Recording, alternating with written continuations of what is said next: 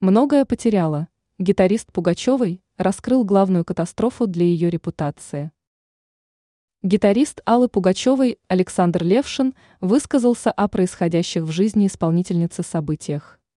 При этом он обратил внимание на то, что она в этом случае многое потеряла. Мнением по этому поводу гитарист поделился в ходе беседы с журналистами aef.ru. Он, говоря о ситуации в жизни артистки после того, как она покинула РФ, отметил, что для ее репутации это является настоящей катастрофой.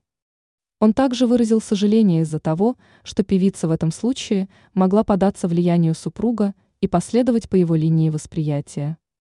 Так исполнительница лишь перечеркнула то хорошее, что присутствовало в ее жизни, лишившись большого количества поклонников. Гитарист также предположил, что артисткой могли двигать и некие мотивы в финансовом плане, так как у нее могут иметься банковские счета за рубежом. Стоит напомнить, что Примадонна покинула РФ в прошлом году, переехав после этого с семьей в Израиль.